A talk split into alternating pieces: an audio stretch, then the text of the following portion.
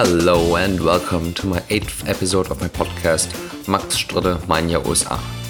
Today's interview is going to be with the daughter of my host dad, and as it got a little bit longer than the 20 minutes I aim for, it will be again in two parts. And I'm very excited for this particular one because I had a lot of fun talking with Stephanie. So let's jump right into it. Okay, hello Stephanie. Thank you so much for joining my interview and being here. No problem, Max. Thanks for having me. Yeah, so would you like to introduce yourself to the listeners? Uh, my name is Stephanie Mahan. I am the daughter of uh, the daughter of the man that Max is. I don't, the man who's hosting Max is my father. Um, I am 35 years old. I have zero kids. Uh, my current address is California, uh, Orange County, California, Disney World. Yay. um, but for the last six months, I've basically been backpacking. So you had the Appalachian Trail, and for everyone that doesn't know the trail, it's impressive. Um, it's about 2,200 miles. That's 3,500 kilometers. Um, the net approximate gain and loss in elevation is about 464,000 feet, which approximates to 140,000 kilometers. No, 140 kilometers, 140,000 meters. And in perspective, that's about eight times the height of the Mount Everest. Eight times, yeah. Something like that. And the Appalachian Trail uh, goes over 14 states and it starts in Georgia and finishes in Maine and basically goes along the um, east side of America, not at the coast, but like it just parallel to the east side. East side. Yes. Yep. And yeah, there's also one part of it. It's the most isolated point. It's the hundred mile wilderness where you're in the wilderness for 100 miles without anything but wilderness. And that's an impressive feat that you've done and i'm glad you made it here yeah that was definitely a tough section.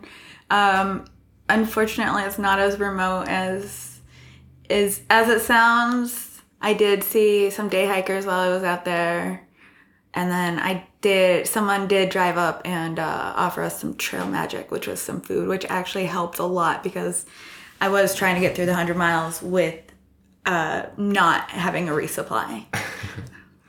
so, first of all, how long have you been on the trail? Uh, the Appalachian Trail? Yes. I started March 20th of 2021. And when did you finish? I finished September 26th, 2021. Okay. So, like, and when did you start your preparation? So, prior to that? Uh, my preparation, it really didn't take a lot of preparation. Uh, there were a few things I wanted to upgrade. I had backpacked before. I had backpacked over the summer before. Um, and pretty much the stuff I generally used backpacking is what I took with me on the trail. So preparation wasn't that much because I was well, I was prepared to go on a, on the trail 2020 on the Pacific Crest Trail. I first attempted the Pacific Crest Trail starting in Mexico the end of March of 2018 and I got about 630 miles in before I had to quit due to shin splints. So then I was replanning to pick up before I had left off uh, by Tehachapi, California, and go north on the PCT in 2020 when the pandemic hit. So I did not do any major backpacking in 2020. And why did you go on this trip? What What's your motivation to do it? So I didn't get into backpacking until I moved to California, and just there's so many opportunities out in LA area uh, Southern California, all of California, to be honest, to go and enjoy the outdoors, backpacking, hiking, running, whatever you want to do, biking. Um, I went on a, uh, me and my husband decided that we wanted to get into backpacking because we'd always, both of us had grown up like doing some kind of camping and hiking, uh, him hunting. So we both had some outdoor um, love for outdoors. And we got together with a girlfriend of mine and we did a short little backpacking trip. It was technically my second backpacking trip, but it was about three miles, I think, into this camp. And the camp just happened to be on the Pacific Crest Trail, which I had heard of but didn't really know very much about at that point. And it was a weekend. We were there for at least one night. And the camp filled up. It was a it's a backcountry camp. You just walk in, set up, like there's designated areas and no no fees, no nothing. Um, there was fees for parking your car or needed a permit, but that wasn't a problem. And the campground filled up, and these two people came walking in a little later than most other people, and they were looking for a camping spot. And there was plenty of room around where my our tents were, me and our friends. And so we were just like, you need a spot here. Like, you can set up your tent in our area. That's no problem. And we got to talking with them, and they were hiking the Pacific Crest Trail.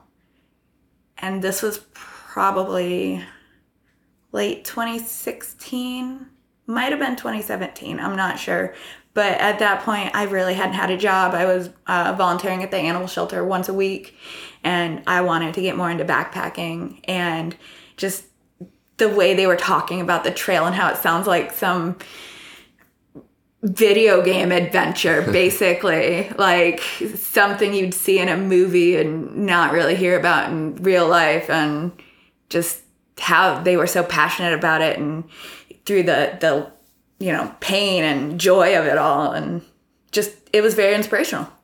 Oh i bet so like what stuff did you have in your backpack? What what what equipment did you take with you?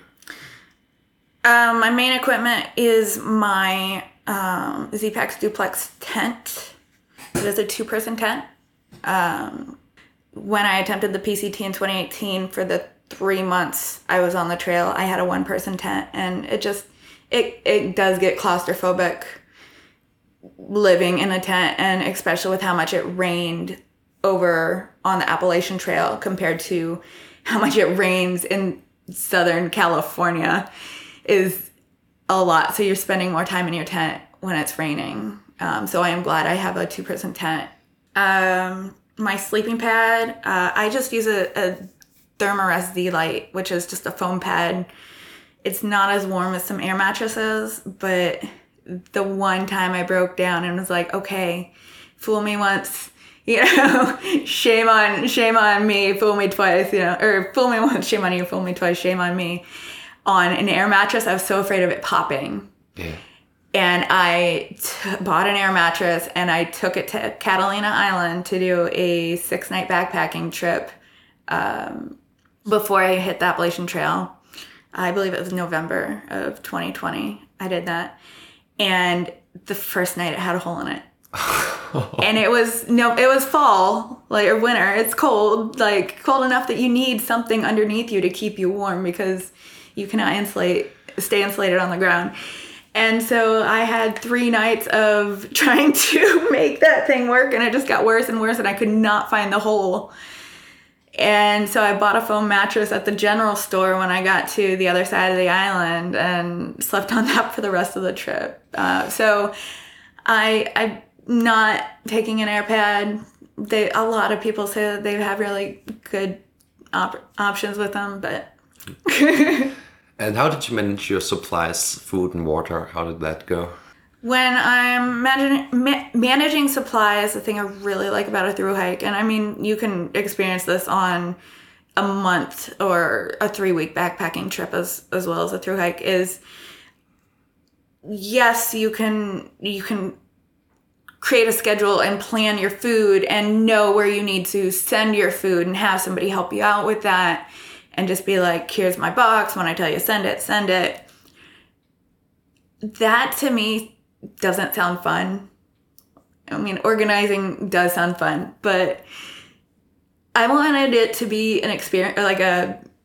I wanted to experience new things as I was going on the trail. I didn't want to know everything that was going to happen on the trail. I mean, I knew things from listening to podcasts about, you know, the trail, but like I didn't want to like do too much research into it. And so basically, I flew to Atlanta and I pulled out my app. Um, it was called Guthooks. It's now called Far Out. And I basically looked at the map, figured out how many miles it was gonna be before I could get to a road that would take me to a town uh, so I could resupply.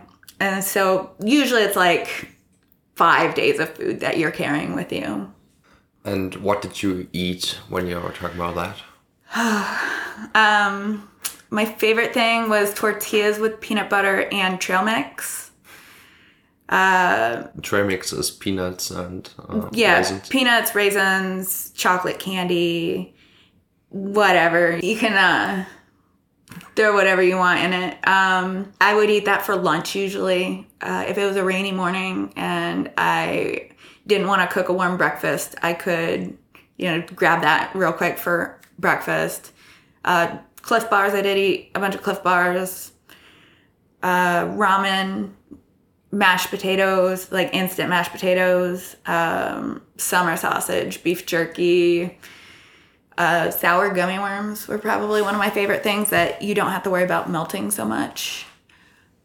Um, pepperoni, cheese, a lot of tortillas. So basically, whatever you liked and found at the store. Yeah, yes. Um, towards the end, I didn't have my stove anymore, um, so I didn't cook anything hot. However, like earlier, I did, and you know, I'd make oatmeal, which oatmeal's actually really good, cold soaked. You don't really need it warm unless you need to warm up a little bit. Um, Knorr sides, uh, pasta sides, rice sides. Rice sides are a little bit better than the pasta. The pasta kind of gets mushy because you generally you will when you cook food on the trail, you boil water and then you add it to whatever your meal is and then you need to let it hydrate. Okay. So you don't actually boil your food, you just boil the water. And so Knorr sides usually worked like I said, the pasta worked a lot better or the the rice worked a lot better than the pasta. Okay, it doesn't sound too bad.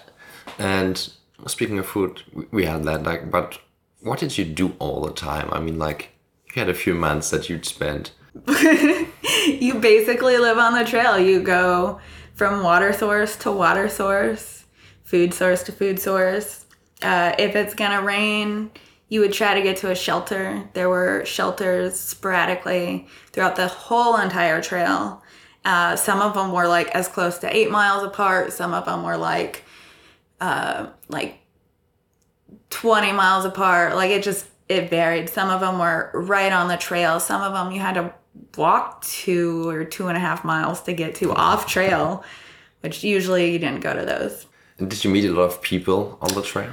Yes, yes, a lot of people. For me, it was very interesting uh, in the aspect of starting this trail in Georgia in 2021 when there was still travel travel bans, because when I was in California on the PCT, you notice there's a lot of foreigners, people from Europe, Australia, China, everywhere. They come and hike these big trails just like we go over there and hike their trails. And so it was weird for me because it was everybody had a southern accent. And I'm from Iowa. I, I have more of a neutral accent when it comes to Americans. Uh, but I have lived in Texas and California for a bit. But it was it was very interesting. It it took me a bit to get used to how certain words sound. like hill and heel. Like a hill, hiking a hill and having problems with your heel, like I would have trouble understanding the difference. And both of those are pretty relative when you're hiking. And you, you had company all the time? Uh, yes, it. So when I also first started coming out from California, I was wearing a mask. I was being COVID safe. I had not had a vaccination. Uh, it was tough to still get vaccinations at that point without like scheduling an appointment. And so my first six nights on the trail, I pretty much wore my mask while I was hiking past other people. I kept my hands like super sanitized. So I didn't really hang out with a lot of people actually the first six days.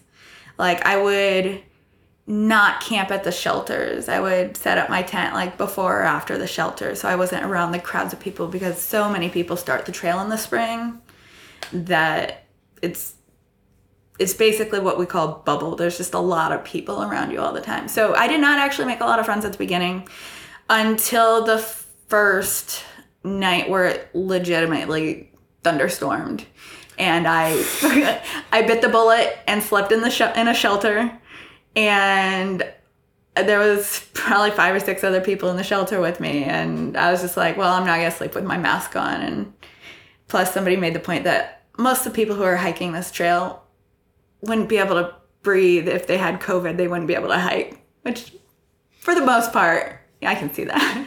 Also, then did you make like friends you you hike the trail with all the time or? Um, I I met a lot of people that I hiked with for a little bit. Um, it would so there were people that I would hike with for a little bit, and then like you would go faster than them, or they would go faster than you, or they would take a couple weeks off, or for family or whatever, and, and then hop back on the trail later. So they're still further south there's a lot of people I hiked with like for maybe a couple days or maybe a week or two. Um, there were people that I met like in April that finished the day after me, I think. So like we we didn't see each we saw each other in April, then we didn't see each other for a while, and then we saw each other again towards the end, which was really nice. Um, and then there was a a person that I did hike with uh, most of the trail. Every once in a while we do our own thing and hike by ourselves like for a week or a couple days or something but on and off basically from mile 200 we hiked. So most of the trail yes i did hike with one person. And prior to that you told me that a friend of you also had a truck that you moved so yeah my so he the person I hiked with most of it. That's probably why, because the truck helped make it very convenient.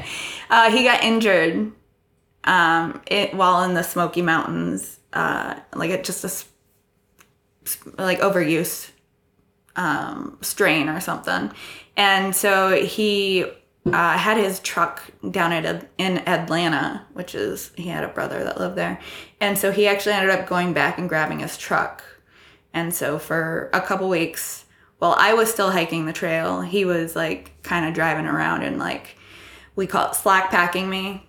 So he would take my stuff in the truck basically. And I just have a day bag that I would carry with me and go from like one point to another. Or a couple times I had to like it they weren't accessible by roads. And so like I would like go for one night or two nights and then meet him back at the truck but I still not have to carry as much food as I normally would uh, and then once his foot healed up, we started just um, pushing the truck forward, paying somebody to help us move it forward, and then hiking to it. And then we'd slack pack a little bit, and then we'd push it forward, and then we'd hike to it, slack pack a little bit.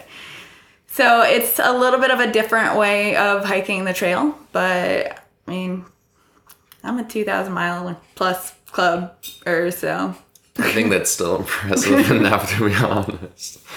And what was the most challenging aspect about hiking the Appalachian Trail? Um, the weather, uh, the rain. The rain does make it very difficult. Uh, if you're hiking northbound, we hit a lot more rain uh, because we had some hurricanes down south, and then the storms continued up the Appalachians. Um, and at that point, I was uh, around New Hampshire, around the White Mountains, which are very rocky, very steep. And then being very wet and slippery on top of that, it was not fun. Plus, then you're just, you don't feel good when you're soaking wet. you just want to get in your tent, change into dry clothes, and like be warm and comfortable and not wet and miserable. So the weather is probably the the roughest part. Um, yeah. have you ever been injured on the trail? Uh, other than the shin splints that I got on the Pacific Crest Trail, I will I wear compression sleeves anytime I hike, and I feel like they help a little bit, uh, helping my legs from wobbling around. So I haven't really experienced shin splints. However, twice on the trail, I stepped on a rock in a wa- body of water and lost balance and ended up puncturing right where I balance on the bottom of my foot. And the first time it happened, and it took about a month to heal up, right where I walk.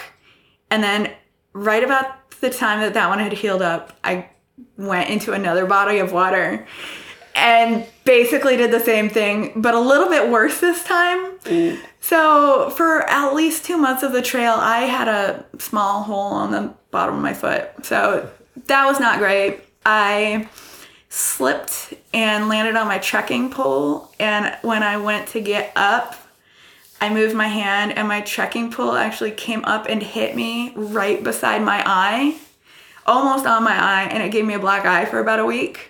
Um, uh, when the second day in the 100 mile wilderness, I slipped and landed with uh, my probably 35 pound backpack because I was trying to make it the 100 miles with all my food.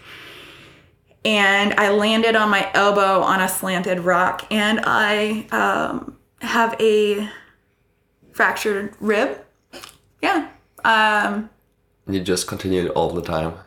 you, for the most part, yeah. I mean, yeah, you're going to be walking less miles if you're injured, but it's more than not nothing. So, yeah, I mean, you gotta, uh, that's part of it. You gotta get to your end before it gets too cold, before you run out of money.